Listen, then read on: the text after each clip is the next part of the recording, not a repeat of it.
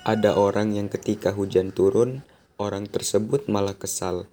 Dan ada orang yang ketika hujan turun, orang tersebut malah senang. Dan ada pula orang yang ketika dihina, orang tersebut tetap sabar dan tenang.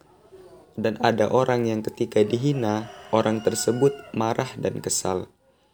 Pada intinya, semua hal yang terjadi di dunia ini bersifat netral, yang menjadikannya emosi negatif atau positif tergantung bagaimana cara kita menanggapi dan bereaksi terhadap hal tersebut.